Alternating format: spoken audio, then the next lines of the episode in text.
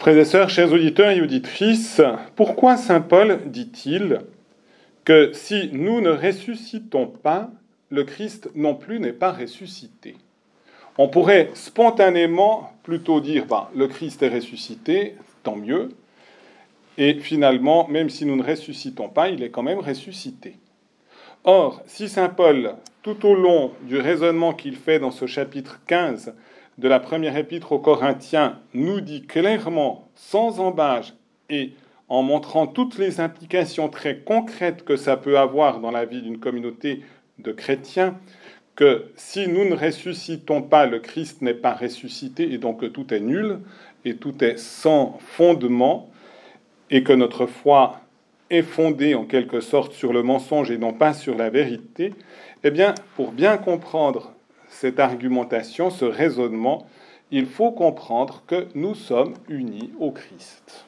et que le Christ nous est unis. Saint Paul dira du reste avec des paroles particulièrement fortes,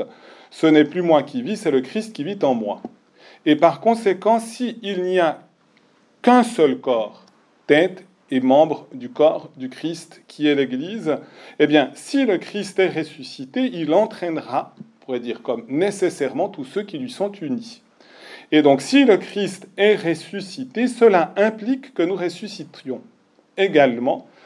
pas tout de suite, pas maintenant, même pas pour la plupart d'entre nous, la grosse majorité, au moment où nous quittons cette terre pour entrer dans la vie éternelle, ce sera pour nous à la fin des temps, mais réellement à la fin des temps, eh bien, nous entrerons dans la gloire, et cela dans la mesure de notre union au Christ, lorsque nous avons été en pèlerinage sur la terre, et à ce moment ultime de notre vie,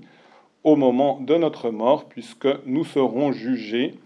eh bien, sur l'amour que nous aurons au moment de notre mort, et donc sur l'amour que nous aurons envers Jésus, envers nos frères et sœurs. D'où l'importance d'être unis à Jésus dans notre vie. Et on voit ainsi cela manifester clairement d'abord l'incompatibilité avec la réincarnation, puisque la réincarnation dit clairement que nous ne ressuscitons pas.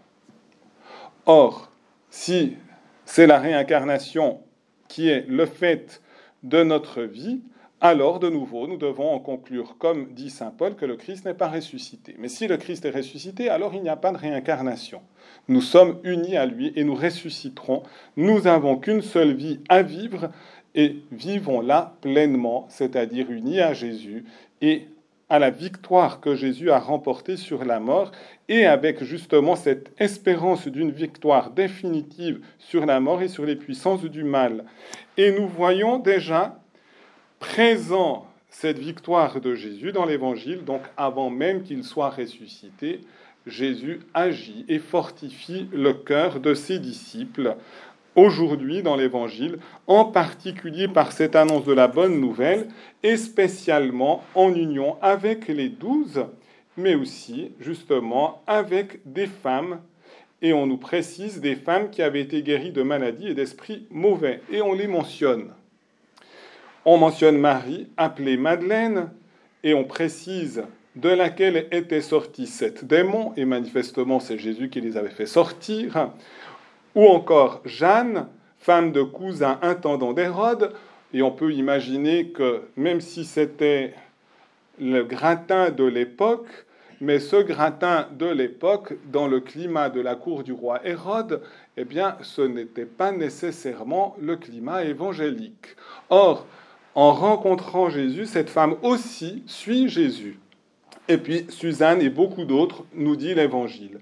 qui les servait en prenant de leurs ressources. Lorsqu'on comprend aussi que Jésus agit en nous, qu'il renouvelle notre cœur,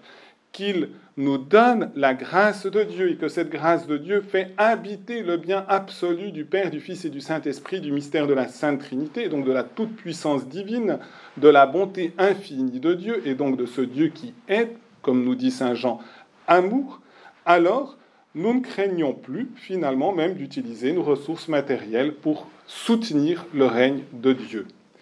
Et dans ce sens-là, eh bien, nous avons à soutenir la vie des paroisses qui annoncent le règne de Dieu. Nous avons à soutenir aussi cette œuvre de Radio Maria qui est au service du règne de Dieu et qui permet ainsi aussi à Jésus ressuscité de déposer dans le cœur des hommes eh bien, les arts, l'annonce réelle de la résurrection finale qui nous attend. Et dans la mesure où nous savons que la mort n'aura pas le dernier mot, lorsque nous savons que la haine et la violence n'aura pas le dernier mot, mais c'est la vie et la vie éternelle, et que c'est l'amour indéfectible de Dieu à l'égard de notre humanité qui aura le dernier mot, alors consacrons toute notre vie au Seigneur, et nous pourrons dire, comme Saint Cyprien, au moment où il avait été condamné à mort, Saint Cyprien a dit Deo gratias, je remercie Dieu, finalement, parce qu'il savait que cette mort, même violente de martyr, n'était pas